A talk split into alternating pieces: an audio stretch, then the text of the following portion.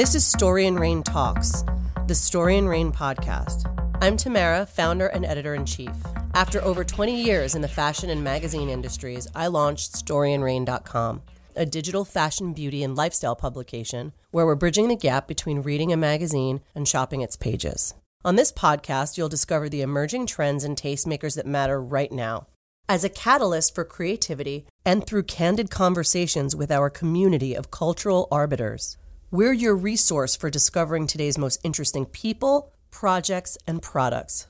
And we'll explore the origins for game changing ideas and careers. With our high low approach to style and the belief that there's magic in the mix, we're going to inspire you to live your most stylish life.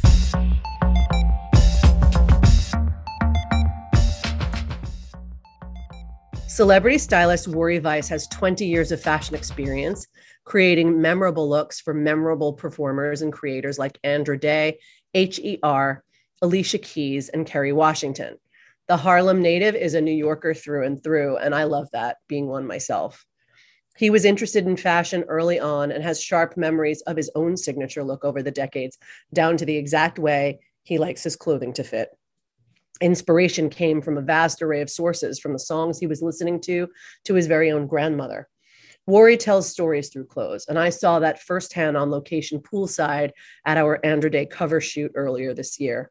His clients have a deep appreciation for the way he approaches their style and the projects that he works on. Wouri brings diversity and vision to the table. His creativity, a perfectly seasoned soup of a little of this and a little of that, that produces one of a kind outfits that have a magical quality to them. On this podcast, we talk New York street style, an early job at Giorgio Armani, and being inspired by and learning from stylist legends like Patti Wilson and Misa Hylton. We talk his eye for star quality, first seen in school friend Alicia Keys, his longtime love of and nose for fragrance, and the interesting story behind why he launched his candle line by Vice. We discuss creativity under pressure in a fast moving industry and I asked him what he'd like to see more of and less of in fashion and about his relationship with social media. Wouri also shares his sage advice for people interested in becoming stylists and the accessories, clothes, and trends that are exciting him right now. And there's so much more. I loved hearing about everything from how Wouri sees himself as a culmination of every relationship he's had with his clients to his excellent obsix list of favorite things. Here's episode 86 with Wouri Vice. Wouri, it's so good to see you. It's been a while. I know. It's been since we dropped that major cover. Yes. You're such a busy, busy person. I feel like you're yeah, always, always right. working. This Let's year, get... that seems to have been the case. That's I'm, good. I'm not complaining, but I'm tired. I could take a break. You might need a little vacation. I need sun and margaritas. There you go. That sounds good. Well, let's start at the beginning. Where did you grow up, Wouri? Set the scene. I grew up in New York City, born in the 70s, raised in the 80s, specifically in Harlem. I was a teenager in the 90s, and there wasn't a better time to grow up in New York. Did you go to clubs? Where were you going out? I did. Obviously, New York in the 90s was a great thing. So I started partying relatively early for most. And if my mother hears this, she'll probably kill me, but who cares? So I used to work in a movie theater on 11th Street and 3rd Avenue. Oh, I love that theater. Yeah, it's the big glass theater. So when I started working there, it was like the new thing because no that big theater was like the it. thing. Yeah. yeah. So around the corner, there were two clubs. There was Webster Hall, and at the time there was the Palladium. And I used to give movie passes to the security guards so they could, you know, take their girls out because the movies were always sold out because it was the movie theater. Yeah, it was like the cool downtown, uh, you're going out for the night movie theater. Right. And so that garnered me access into the nightclub scene. And because I would work on the weekends, my shift, I would tell my mother that I had to close the theater because the last one let out at three. And so I was closing the theater, but I really was entering the club. So that's the beginning of my party life. And then that carried on for decades. I celebrated my 15th birthday at the tunnel. So just to give you a little context, Were you, so your birthday was on a Sunday night, so you were there on a Sunday. Oh, I love Sundays. Yeah, exactly. Right. That was the time and the place to be at the tunnel on 28th Street. It's funny because I was honored with an award from Harlem's Fashion Row, which is a beautiful organization. And they honored me in that space. And it was the first time that I've been there since partying. But now in that space, you can get an awesome salmon and avocado toast. so, if you're uh, ever in that area, 90s fashion and now this season, millennium fashion is having a rebirth. So I'm trying to picture what you were wearing, especially out to the club at night back in the day. The crazy thing is, the fashions were so innovative. I don't even want to say that they were outrageous. Diverse. People really took a chance and they would wear it. Whatever it was, they were wearing it, right? So you had your girls in their mini dresses, the tight bodycon dresses with the big hair and the super long string pocketbooks with their pumps on and a real good coat and the earring was it the fragrance was it. But for me it's kind of crazy. I've always been the opposite of what everyone else was that's just been me. So at a time where the Girbaud jeans being extra baggy and your tims and your Pelle Pelle leathers and that was a big thing that the guys were wearing when i was coming up Mm-hmm. And I was a little bit more to the Boyz II Men side of things. Mm, the collar, um, button to the top. But not quite that. It was preppy, but not mm-hmm. so preppy. So you would catch me in a dirty buck, but I always love to wear different color socks. So one sock might be red, the other sock might be green. And instead of my clothes being baggy, my clothes have always been somewhat tailored because I'm a bigger guy. So there would be that. And then I cuff my jeans and I was wearing Chuck Taylors and button down shirts with little cardigans. And there's actually a picture somewhere on my Instagram oh. of me like a polo shirt with a sweater vest from the Gap. That was my jam. That look. I that was totally a Gap J. Crew kid, Lands End, which is one of the things, oddly enough, that made me stand out. That's what made people pay attention because they were like, who the fuck is it? Like, Mm-hmm. you know, so it was a dope thing. But I always wore shoes. I didn't wear sneakers until I was an adult. Interesting. So the entire time I was high school, college, I was in shoes. And then I remember my first day going out and I was working as a stylist and I had on loafers. And remember in the 90s and oh. early 2000s, the bottoms of the loafers were hard. Yeah. And I had to go through the city I'll never forget it. I had on these black jersey knit slacks. They were so beautiful. They fell perfectly. I was skinny then. and I had on these red Italian loafers. They were square, blood red. They were beautiful. And I had on a merino wool t shirt. I was dressed. I was ready to work my first day in fashion, and I'm going to all these showrooms. Little did I know I was going to be picking up all these bags schlepping through the city. On the subway, off the subway. On the subway, off the subway, through the turnstiles, up the on the streets. Yeah. The so by the end of that day, my feet hurt so bad. So shout out to all the women that wear pumps and do this on a regular basis. Yeah. But my feet hurt so bad. And I was like, I need a pair of sneakers. And thus my sneaker love affair began. Right. Right. Which is a whole other thing. Right. How many pairs of sneakers do you think you have right now? Easily 150. Mm. It's probably like 150 about right now. I just gave away about 40 pair of shoes. So process of me convincing myself that, you know, during COVID, I pretty much have only worn Birkenstocks. So I haven't put on sneakers and God That's the thing. We got to get back into our shoes. I always was in a heel and I miss I think it's different now though. I think yeah. comfort has become chic if yeah. you do it the right way. And honestly, where are we going? Where are we going? That's the thing. Where are we really going? I see people that are out and about and I get it. Socialization is important. That is the one thing that has kind of really changed for me during this whole pandemic is the socialization and the way that I would do it. But it's like you wouldn't catch me dead in the Palladium or the tunnel or any type of crowded atmosphere like that. That's right.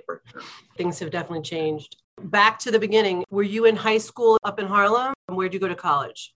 I went to high school in Times Square. I went to professional performing arts school. And I went to North Carolina Central University in Durham, North Carolina, which is a beautiful, historically Black college and university that taught me so much. What's the big takeaway from those years? There's too many. But honestly, going there, it invoked a different spirit in me because coming from New York, we're New Yorkers. I mind my business, you mind your business. And in the first three days that I was there, people are walking by and they're saying hello and they're not afraid to speak. And I'm like, why are you talking to me? You don't even know me. Like, Making eye contact. Real stink New Yorker about it.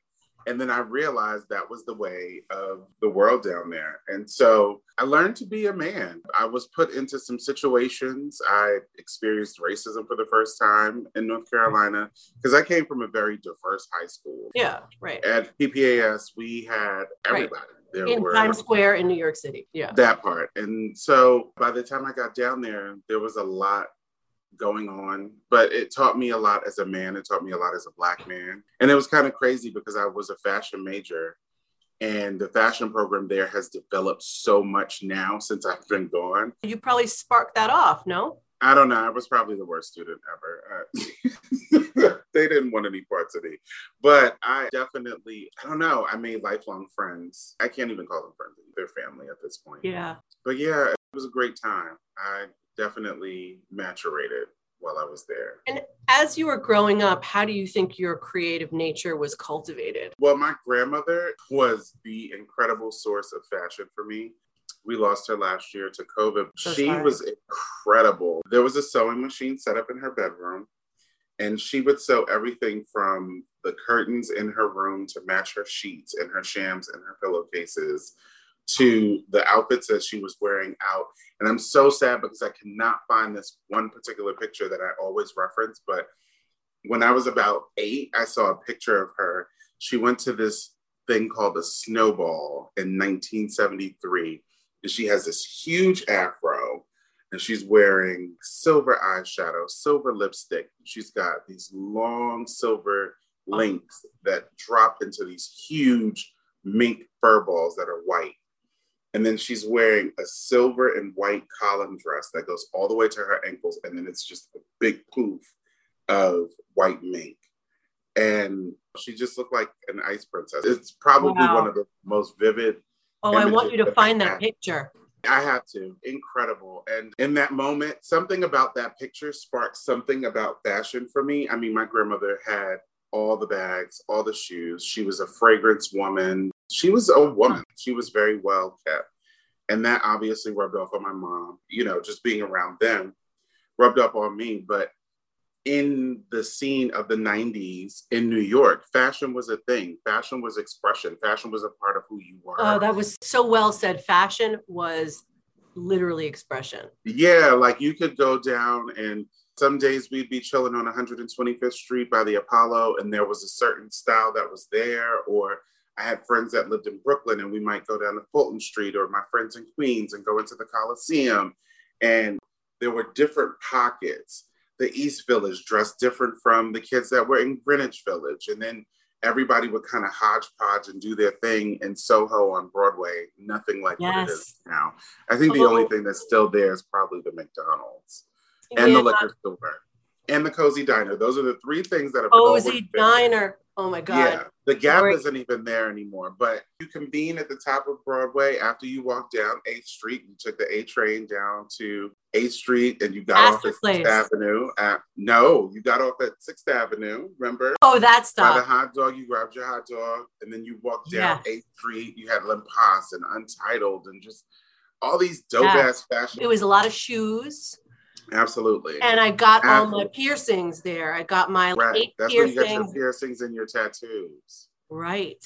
And then you oh, walk down, and by the time you got to Broadway and you bust a right, I just felt like there was so much happening in the city. We walked everywhere.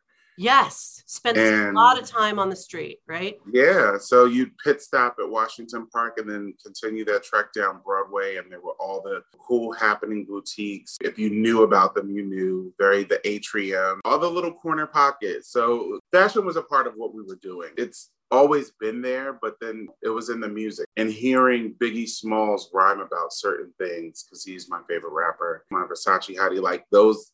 It's like, what is Versace? And then you go on this mission to find these things, which then led me to Century 21, which at the time you could literally get Moschino, Gaultier, yeah. all these. It wasn't picked over. No. I had a friend who grew up down there. We knew about Century 21 back in the day. You could find. You could find the pieces. I remember my pieces. first industry party at 17 was a Charli Baltimore party. Shout out to Rush Jones. We actually went together and I went to Century 21 and I bought a chocolate and tan D&G cardigan and you couldn't tell me shit. I felt like I was the man, period. but with that, Loehmann's and there were ways to get your pieces, period. So that was the beginning of the triumph and the rollout for me. And then I was running the fashion troupe down at college and you cultivated the hunt early on. What do you consider your very, very first break? Like I said, I was in Central, I was in the fashion department. There was a young man named Ampy Smith who had done an internship in the public relations department at Giorgio Armani. And Ampy became cool with the young lady in human resources. And he was like, You want this internship? I can get you an internship. And I was like, Do you not realize never mind, whatever. Yes, I want it. So the next year, I ended up interning at Giorgio Armani, and that was the beginning. Yes. That was definitely 99, 2000. Yeah, so I was at interview. At interview, or just leaving to go to Cosmo. Yep. so yeah, that was, ooh, child. I know. For those who are listening, we're both looking at each other like, whew. totally. It's been a time. It's crazy when you say it out loud yeah. Um, but it feels just like yesterday. But yeah, that was my first internship. And I always tell people to be good to the people that you go to school with because you never really know who's sitting next to you.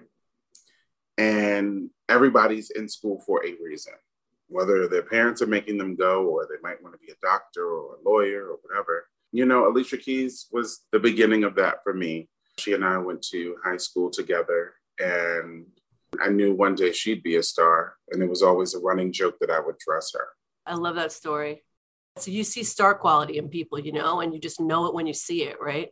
It's become a bit of a gift. yeah.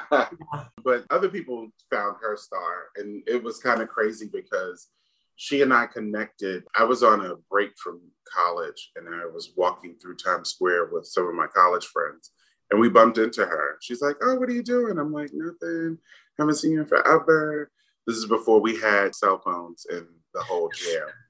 So it's like, well, what's your number? Because your phone changed, and now all I get is the beep, beep, beep.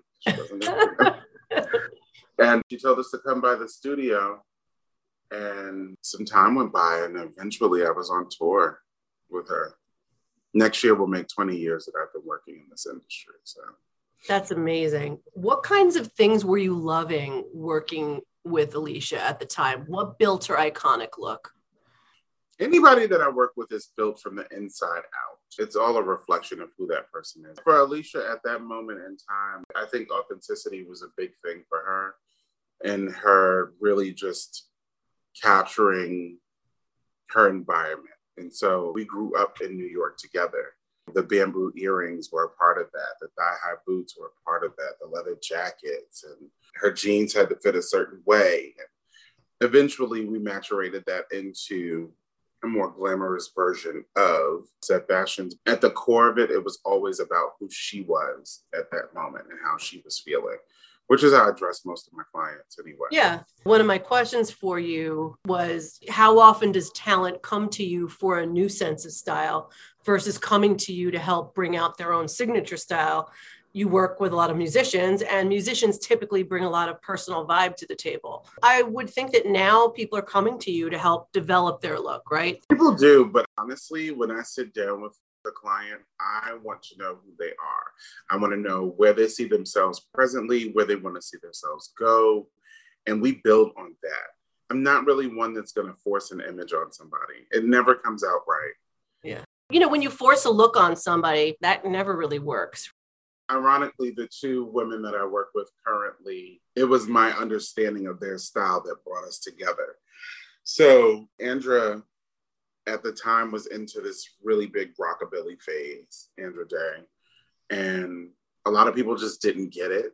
They weren't willing to invest into following into the culture. And I mean, it was a challenge for me. It was fun. And I really, really enjoyed her energy and her personality and how much she was confident in what it was that she wanted. And so that really made styling fun. So she and I ended up connecting and she's magical. We've been together ever since. And then for HER, it was more so about the clothes not being a part of the whole thing, but mm-hmm. it ended up evolving into what we see now, which I think was brilliant because she didn't want people to just focus on what is she wearing and her outer appearance. And we had to understand the music first. And so once that happened, she became more visible. Then you have moments like the Oscars. Do you have a certain process for working with clients when you plan looks and overall style? How does it all get laid out? Or do things tend to happen so quickly in entertainment that you find yourself taking it outfit by outfit? In the beginning, it's that way for me, unless sometimes we have the fortunate circumstance of having your calendar built out with enough time that we can plan things out. Like I have a fitting coming up and it came with a calendar. So I know what I'm covering in this fitting, which is a great thing. That's not always the case. Sometimes it's like, hey, we got to get dressed tomorrow. We need an outfit. But sometimes those turn out to be the ones that are like, ah. And it's like, where'd you get that? Because it channels something else. It turns the hustle on. Bringing me into my next couple questions for you. For the sake of this conversation, who are you working with most primarily these days? HER and Andra, correct? Correct. Are you able to work with anyone else or do they keep you pretty busy these days? yeah, if I were crazy, I could. I could take on other things, but I love working with both of them. And I also have stepped into my own venture with my candle company. So I've kind of started pouring into that venture as well. So it's become my third client. But every now and again, I'll step out, test the waters, deal with other people, and see what they've got going on. And if it's a match, it's a match. But I just am not one to force. But How do you know when it's a match? That's a good question. You know the energy, you know the vibe. Yeah, right. You just have to really get along. You gotta, you gotta step out, accept it, and then see what works. Sometimes things work, sometimes things don't. And, yeah. And knowing that that's okay. Everything's right. not always gonna work, and that's why there are other stylists. That's right. We were on set together for our Andra Day cover shoot, which we were just talking about. And I suspect I know your answer to this. You just kind of alluded to this. I wanted to explore this idea with you. Do you think you're most creative on the fly? Is that when you get your best ideas under pressure? I wouldn't say that they're my best ideas under pressure, but it does bring out a different side of creativity from me, which I enjoy because then you really start getting into it. It's kind of like cooking. Sometimes you might make spaghetti and you might just make a meat sauce. It's really simple and you'll just go for what you know from there. But then there's times where you might really just go in and really do it up and take your time and chop that basil and chop that garlic and chop those onions and those mushrooms and green peppers and take your time instead of using Prego in a bottle. Right. You might take that tomatoes paste and a little bit of tomato sauce and you really just cook it down. And I just made myself totally hungry doing it. But, but you know what I mean. What do you think it is about being under pressure that releases creativity? I was on set with you for the Andra Day cover, watching you be super creative. What did you see? Because I didn't see myself in that process. You saw me. We didn't have a lot of time. Our time got whittled down, let's say that. So we didn't have a lot of time. Mm-hmm. We had some conversations in the beginning about what we wanted to see shooting on location. And I just think outfit after outfit, I could just see you putting it all together. I think timing was probably the biggest constraint for us that day. We didn't have a whole lot of time. Right. And look after look, it was on the mark. And you were working under certain constraints and you were just making the look blossom and bloom with what you had oh, on the rack. You. you know, and I just saw that at work. Have there been other moments in your career? Because you've had some major moments in your career where you were really thriving super creatively under pressure. Can you recall any of those? Yeah, I mean, that happens to me I feel like every job is that type of pressure, especially in this day and age when you're releasing things out to the world. Once it's out of your hands and it's on the page, then everybody and their mother can comment and say what they want to say. And you have to be built a certain way to accept, receive, or not receive what's coming your way. And I tend to take each job that literal and that serious. But as you probably saw that day, it was very important for everything to be open so I could see and then once I can see, if I can see the shoes here and the jewelry here and the clothes there, kind of step back and we'll hang the inspo on the wall and I can digest that, have a conversation. What is needed? What are we shooting? How is Andra feeling today? What am I working with? And then I go from there. Mm-hmm. So I think that's a bit of what you saw. I didn't know that day that she was going to come with braids. I didn't know if she was going to feel like, because it was a swimsuit story. Yes. Right. But we yes. worked around the idea of swimming at the house. So oh. you might have been barbecuing. And so mm-hmm. you have on jeans and a bikini top, or you might be in a little sundress because you're sitting in the back of the house, or you might actually be at the pool, but it's a pool party. So you want to look super cute in your romper. Those mm-hmm. are the elements then my mind went to that place. How many different ways can we tell this story?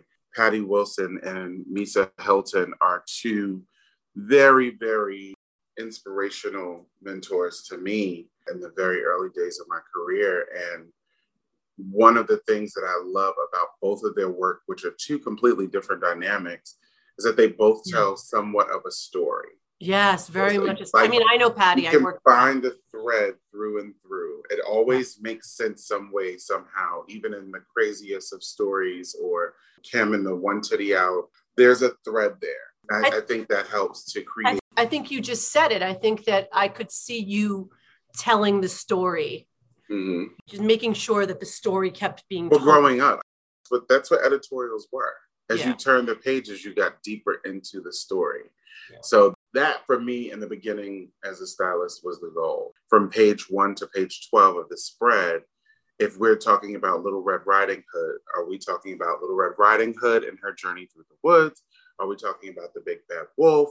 Are we talking about all the things that she encounters on the way? How does her basket transform? If she's standing in this side of the woods, does she have her hood on? Is the hood off? Does she wear socks? These are the parts of the story so that the person who's looking on the other end can embrace that visual and then it becomes that art, you know, that we love. What do you love most about Patti Wilson? What do I love most about Patti? I just love Patti. I love Patti's honesty. I love her integrity. She does her shit. Everybody knows who she is, but she just sticks to Patti. She's not messy. She's not out there being crazy she's always looking forward and i think that's one of the biggest takeaways that i got from her even in working with high fashion designers and things of that nature she would still go back and see what the kids at parsons were coming up yeah. with or what the kids at fit were coming up with because they are the next precipice of what's happening. They're the new energy and what's coming and who's in the senior class? What does their stuff look like? Can we shoot that now? Let's start getting you out there you know? That's very true. And there was always that energy of giving back but it also put her in a space of being forward if that makes sense you know what i mean? I love that genius about her. So i'm always looking to see what's happening. I love to have adventure days where i go out and i see new things. I do love to people watch too. I love to see how people rock their style even when we were on set, I loved your shoes. Even though I had my own shoes, I'm like, can we take your shoes? I want to use your shoes. Like, it's all for the shot for me. You know what I mean? Like, oh, yeah. You know, you remind me of my interview with Takun, and he told the story about how Saturdays for him in the beginnings of him launching his collection, Saturdays became these adventure days for him. He would be allowed to dream and to think and to wander and mm-hmm. to pick up magazines or go to museums. And I think that's really important for visual artists and creatives is to give themselves space to get that inspiration, right? Yeah. The time and the space. I love to hear about the fact that you're like, I just went on an adventure day the other day. What do you love about working within the fashion industry and what not so much? The fashion industry has changed a lot. The fashion industry has changed a lot. It was a lot more fashion. it was a lot more creative. There were less components. So you didn't have to high had its market, low had its market, bridge had its market. Everybody was doing their own thing. And now I feel like the great competition has started where the lower end designer is doing a thing and that might take traction and become viral. And now all of a sudden, Bridge is copying that because they want to get their sales at Macy's and Bloomingdale's and so on and so forth. And then Saks wants to be a part of that too. So now everybody's creating one version or a version of one thing where before Betsey Johnson was offering what she was offering, Chanel was offering what they were offering, and the two had nothing to do with each other. Yes, yes for me, that has changed and shifted a little bit. It's not as fun mm-hmm. as it could be. I think fashion is big business right now. Mm-hmm. That is a different standpoint, but I think it can be fun if you make it fun. I see people out here, myself included. There are times where we jam and we have a moment with it, but there's also times where fashion is business. And I think that social media has affected that to yeah. allow it to be business. I asked a lot of guests on the podcast about social media and how they would describe their relationship to social media. How do you feel about social media? How do you describe your relationship to it? And a lot of people are super honest and they're like, it's love hate. I think a lot of people who are in the visual arts, it becomes part of your job. And like you said, maybe some of the fun is taken out of it. Remember, we used to carry cameras everywhere. Remember snapping pictures of everything, right? And I still do. I think social media is a tool. It's just like a hammer, a wrench, screwdriver. What are you going to do with it? Certain things do certain things. I think certain people rely on social media too much. And then there are those who use it for elevation. There are those who use it for sales. There are those who use it for public relations. And it may not be taken so serious, or that becomes a job. I mean, social media jobs have become quite the thing these days. So I think it's all subjective. I think it's all up to the person and what you're choosing to divulge and expose yourself to. Very true. There's a lot of shit happening on social media right now. that says it all. I think it's all up to the person. Like, what are you looking at? Yeah. I can tell you right now, if we go to my explore page based on what I've been looking at lately, there's food, there are babies, oh, there are dogs. Oh, and then I'm there are some... by a couple of those. No, why? No, I love. I don't know. I, I maybe not babies that. Are hella just, cute, and they make you smile. I've just never thought about social media like that because I'm so addicted and I'm always checking to see. So what I've done now is I'll check in on what I feel like I need to check in on. Oh, and then, and then pepper in the fun. Yeah, and then that way, if I'm going down the rabbit hole, because now we've added reels and IGTV, and there's so much information, and now you've coupled that with Citizen app and this app and that app, and it can be information overload. So when I see myself going down the rabbit hole, I'll just jump on a thread of babies and watch them coo and laugh and enjoy their innocence and just refill my energy in that way. Or watch the dog slip across the floor. Or there's like this silly challenge where people they make the sound like they're biting the animal's ear, and the animals are like reacting to like, "Did you just bite me?" But it's the funniest shit ever, and I just absorb it, you know. I love that. And that and you know, just trying to keep some positivity out there because we've seen a lot of shit in the past year. That's right. And it was a thing where I was just like, uh, either I've got to get rid of this altogether or I've got to switch up the trajectory because this is a lot. One of the reasons why I refuse to add that Citizen app, I have been holding out and I, I had it for one day. It you did. I can't be that person. Citizen um, had to go. Period. Yeah. I was like, what the fuck? They're beating up somebody around the corner. What? somebody just got their bags though. fuck is this? No. So it had to go. I was like, I can't be on edge 24 7.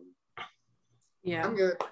Thanks. Uh, how do you process or juggle the job at hand and what needs to be accomplished in terms of satisfying working with all the people and all the players and personalities involved when you take on a job? What's your take on the politics? There's the creative part of the job and there's the job of all these people in a room and all these people that need to be satisfied. Yeah, I'm grateful to my manager and agent because he knows me very well so it's kind of like having a filter yeah over my life yeah he knows that, that i'll say yes no maybe so too so yeah. it kind of tells the conversations first and also you know it just allows me to stay in a creative space because there is art and there is commerce but it's easier to have that conversation with one person rather than a room full of people well know? said well said so that's the person that i trust and i know i can go to and we can deal with business and go from there what do you think your clients value in you the most?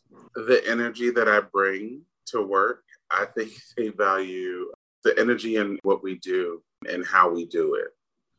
I'm very understanding. One of the things that I learned very early on with Alicia is when we're in fittings and we're having that time with each other. It's a a very personal space. People yeah. are changing clothes. It's a very exposed area but also someone is preparing themselves to go in front of the world. You and I don't and tell a story. You're telling a story, but at the same time, it's like somebody's literally changing to go in front of. You might be going to perform in a stadium full of people. Right. Nobody's looking at me. Nobody cares what I look like. You know, I want to make sure that this person is feeling the best. And that's why I always start from the inside out you've worked with all sorts of people, creative talent over the years. Who has left an impression on you in terms of their own creativity and talent? When you think about that, are there certain people and moments that come to mind? I am currently a culmination of every woman and man that I've ever worked with. Each one has taught me something different, good and bad. I've learned something from everybody. It's interesting because my job is very collaborative. So you get together with other artists and they're going to bring their visions and ideas of shades of pink that I may have never seen, or I definitely know what I do in my world. And I think it's important that I bring those levels of expertise to the table. And then it becomes, it's more of a dancing conversation with me. It's like, oh, so you're thinking this. Well, I saw this. How do you like this? And they'll say, well, I like this. It's, it's more that with me. It's more of a collaborative effort. I just feel like once people can build themselves up, and you get to this incredible space of beauty that just emanates. Andra, for example, the Oscars. Oof. I had a whole other my mind was somewhere else. Have you talked about this, about where your mind was and what the look was supposed to be? Well, I've been waiting for her to get to the Oscars for this moment for so long. And it's kind of like when a woman gets married and as a child, the fairy tale dress might be big as shit and it's got the longest train and the biggest veil and you want the bells and whistles because right. we have arrived. We are here. Yeah, the traditional mindset is that that's what it should look like because that's what a wedding feels like. So in my mind, you know, her Oscar moment was huge and there was so much tulle and a thing and a thing and a thing. And for the longest time as her stylist because we went through that rockabilly phase and she's such a fan of past eras. My dream was to go into Lily et Cie and go through their archives and find some amazing 1950s or 40s dress that, yeah. that could have been something exactly like what Billie did. However, in a phone call. Andra called me and she had on like this two piece gold mini skirt and this top that didn't have a back. And she was like, I want to wear this to the Oscars. One thing about my girl is that if she says it, she pretty much means what she's saying. So you've got to find what she's saying because it's like when she that's the, the beauty of you you flesh that out right and we did and we went through several different designs and conversations and it was a lot of back and forth until we found a way to really make it oscar worthy and beautiful and chic and for me with her she told us she was going to lay on the floor at the Oscars. We all thought she was joking. Then she did it. So it was like, you've got to rise to the occasion and figure this out. But she's really going to wear this mini skirt and this backless top to the Oscars. How did you end up finding that piece that she did wear to the Oscars? It was custom, wasn't it? No? Absolutely. Yeah, yeah, yeah. It was custom made for her by Vera Wang. It was a beautiful welded gold dress chain links, little links that came together and made that dress, which just effortlessly fell on her body, but it actually was real links of it was metal. I have to say, I love hearing the story from you about what you had envisioned the Leah tool. When I saw that look on her come down the carpet, I was like, they nailed it. It was just nailed. It was that perfect amalgamation. It had that Oscar quality. This is who she is. Yeah, there was a little bit of a mix of everything there, and it just seems so well thought out to me. Thank you. You talked about having adventure days, but are there any other ways where you personally get inspired? I know it can be hard when you're working all the time, but what kinds of things and kinds of I love documentaries. Oh. Documentaries are my jam. They are my books. And I do love to read. I look for inspiration in history and I look for inspiration in things that are around me. So it all just depends on what's really happening. I don't know. It depends on what mood I'm in. I just finished watching the documentary called Blood Brothers with Malcolm X and Muhammad Ali on Netflix. Yeah. And just the idea of their relationship, but just even watching their fashions their wives' fashions. I find little things in little places.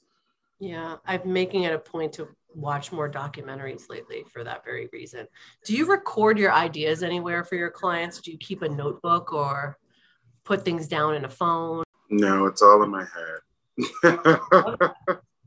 what do you want to see more of in fashion? It's one word creativity. And what do you want to see less of?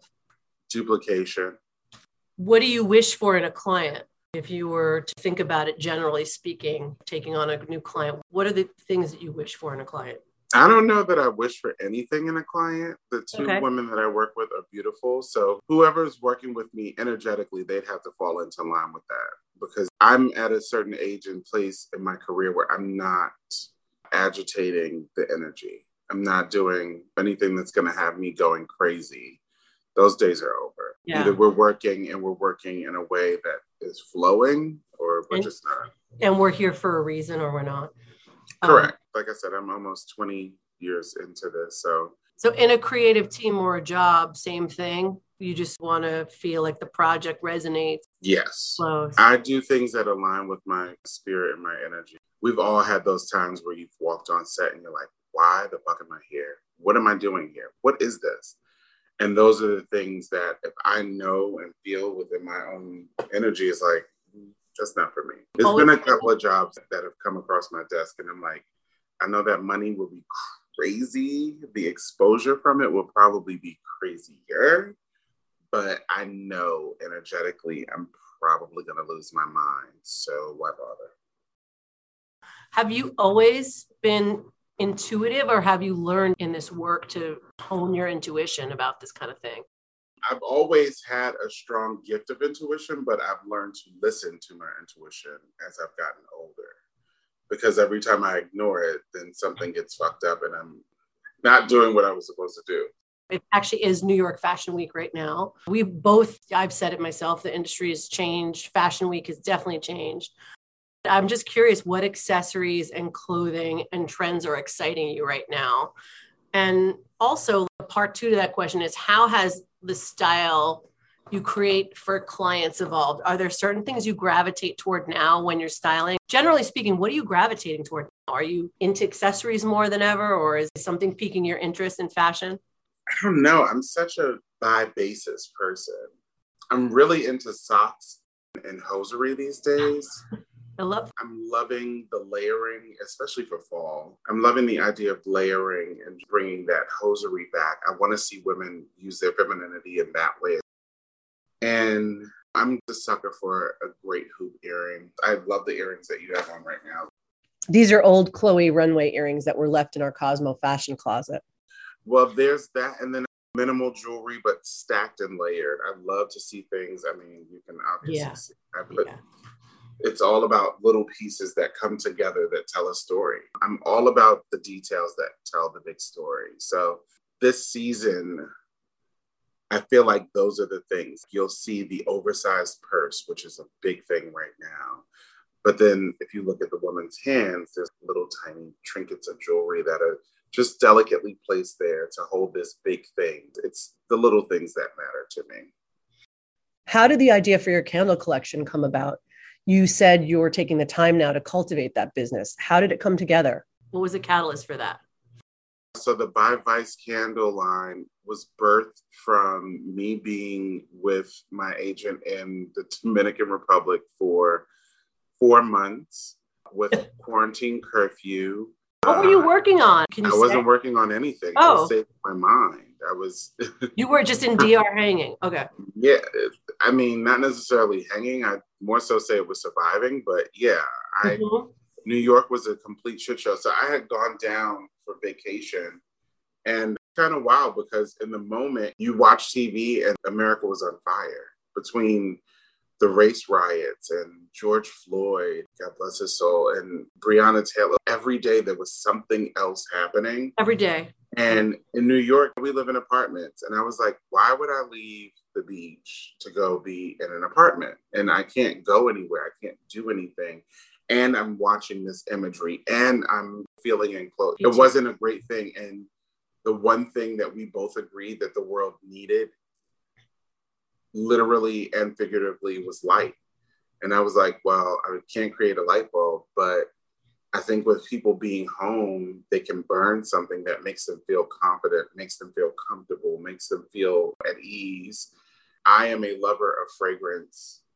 I feel like Um, that started with your grandmother. You said she was a big fragrance person. Absolutely. what did was- she wear? What did your grandma smell like? My grandmother, she used cashmere bouquet Hmm. soap in the bathtub, which had a very floral scent to it. It was like a clean flower. And then her deodorant was soft and dry. Soft. and- she used Keri lotion on her skin. And then there was this pink lotion called Luster's pink lotion for your hair. And the two of those made a specific scent. And then on her fragrance, she either wore Estee Lauder Pleasures, she wore Carolina Herrera, back when it was a white box with black polka dots and yellow writing Oh yeah, right. they don't make it anymore, but that was Oh. a very specific fragrance. And she also wore Tiffany and Co. That's when you know she was going somewhere really special because that bottle was pure Yeah. perfume. It was small, it was expensive, and she literally would do this and you could smell her for the rest of the night. So she had a very soft but present smell, which is my jam right now.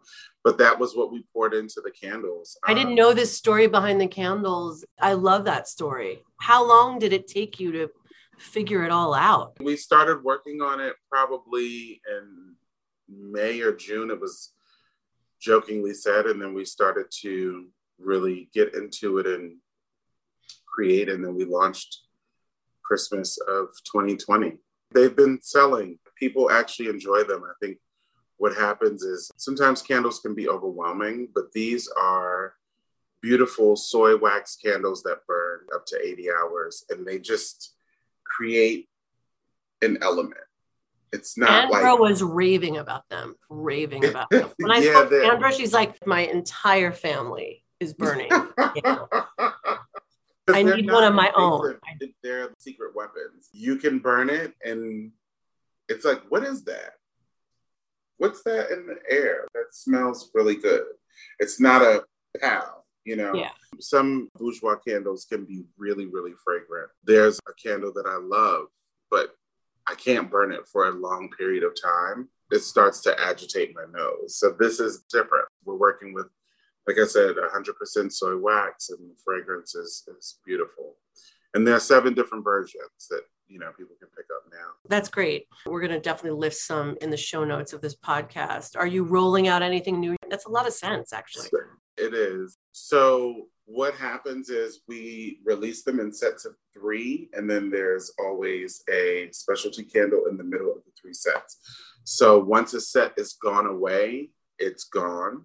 Ooh. So one, two, and three, I think we're at the end of that run. It sold out and we replenished it because it went away so fast. And it was like, wait, people actually know out. So we brought it back. But we just introduced five, six, and seven. And number four, which was a limited edition, that sold out immediately as well. So we've got room sprays that are coming up for the holiday season. We took two of our favorite smells and we created room sprays for them. Oh. Angela, she's been such a great support, and I'm so grateful for her because she literally, I was just showing her we're gonna do that next, and she's like, "Yeah, no, I'm gonna take that bottle from you because I need this," and I'm like. I'm like, this is a tester, and she's like, "Yeah, I know." It's so funny. You reminded me we were on set and I forgot what was happening, but she was like, No, I need these shoes now. And you see the authentic love and passion she has for something. She's like, Oh, I need this. I have to have this. What is on your career bucket list? You've done so much, but is there anything on the bucket list that you think about? That's a good question. Honestly, I can't answer that question right now. Every time I get to a place where I've set goals, reach the goals, I've got to set new goals. Currently, I'm in the process of setting new goals. What does the next situation look like for me in here and here? So, I get that answer. I get that. What advice do you have for stylists who want to be you? And there are a lot of them out there. well, you could never be me, so be yourself. Start there and continue to work hard. Let your nose turn into positive inspiration and not your nose physically on your face, but the nose that you may receive from people. Pay attention, do your research, understand what you're getting into. There's so many different variations of being a stylist. You could be e commerce, there's catalog, there's celebrity, there's editorial. Do your research and don't just bring yourself to one place and hold yourself down to one thing. Be versed and figure that out before you get to your next place in space of where you want to go. That's such great advice, Wouri. Okay, lastly, well, let's wrap up. And I'm dying to hear what your six current obsessions are. What's on your six list? What are you into these days? So, obviously, the first thing that I'm into are my own candles. Which one is the fave? My favorite candle, and thank you, because I was like, if she really gets it, she'll ask me which one of, I of think I asked you this before. Number Okay. six is my go to, my jam, my nose. It's a little bit of leather and there's black oud and rose, and it's tough but soft. It's very me. And of course, you can get those at Vice by Vice. The other obsession of mine is this stuff called trufflin. Trufflin. Yeah, Trufflin is a black owned truffle business here in New York. Oh my And- God. Yeah, they've got everything from caviar to black truffles, Argentine. Like you can get your fix of truffles there. And they do restaurants, but you can get your truffles for at home, your oils, your salt. I literally put truffle on everything. So they're one of my faves as well. It's just a truffle company. what do you buy from them that you love the most? Well, I have my truffle oil over there. Uh huh. I love everything truffle, so I can't even. Yeah. That's my go-to. So I they're the obsession. They are the obsession. The place. I love it. I love it. I love it. They've got truffle barbecue sauce and truffle hot sauce and truffle ranch dressing. It's a thing. Wow, they have truffle Um, everything. That's so good to know. Yeah. So if you're into truffles like I am, Yeah, I mean, I have truffle hot sauce in my refrigerator, but exactly. but I mean, I Um, want all the sauces. That's amazing. Exactly. So then I recently have gotten off of my COVID kick of couching, as I call it. And I'm currently back into getting my health and nutrition together. So, Strength for Nutrition is a vitamin company I love. They have enzymes that I take in the morning, they're amino acids for energy, and they're vitamins. They're not hella jittery vitamins, they're just really good, dope, solid vitamin. Is it one multivitamin that you take? There's a multivitamin for men, a multivitamin for women, but there's a whole system. Are you doing the system? You can get your greens, you can get your super reds. There's all the things that you can put literally into one drink to swallow the pill and keep it moving. You're kidding. That's amazing. so it's really good. That's my jam. And then a friend of mine started an underwear company, Nim Sports. So they do sportswear and stuff, but I actually love their underwear. The fabric is super silky and smooth on the skin, but they're odorless underwear. So there's something that they put in the technology that captures your smell. So on a hot summer's day or Anybody knows about undergarment underpinnings is this person right here. Like, oh yeah, and they Yeah. feel good to the skin. They hold me in where I need to be held, and Yeah. and I can walk away from the day and peel out and still feel fresh. And then I love, love, love, obsessed. He just sent me some new shoestrings from Aglet, Italy. It's a shoelace company. Well, they do accessories, but they do designer shoelaces. So oh my God, can- I'm so into shoelaces. Oh no, you totally should check them out. He'll custom make Prada and Gucci. He takes scarves and he's really, really super innovative. It's a guy named Star, and he's the creative director and one of the owners. And he took the brand and made it something special. So leather shoelaces and all different sorts of things can be done with shoelaces, and you'd be surprised how it actually changes a shoe. So it's oh, one of my love it. current obsessions. He just sent some new styles over that I'll be putting into my Rick Owens boots later. Love that. And my last thing is Nuit de Cellophane. It's my constant fragrance That's by Serge nice. Lutens. Yep. And that's Oh it. my God, I love that. I love that fragrance. Yeah. It's so funny. It almost brings me back to that grandmother conversation of the one I use, Yep. sparing leaf. I love that you like that scent too. Like I parse it out like it's gold. I'm like, let me put a little for a special occasion. Oh, I have bottles of it. Yeah. Don't tell me it's discontinued. No, no, no, no. No. Not just You are a scent no. aficionado. Oh, I am. I'm a scent snob. I'm a snob. So you know what that smells like. It's clean, it's beautiful. It's nostalgic in a way. Yeah. It has like a nostalgia to it. That's exactly why I love it. Wouri, it was so good to catch up with you this way. Thank, Thank you you so much for your time and for being on the Thank podcast. you. Always, always great to talk to you. You as well. Talk to you soon.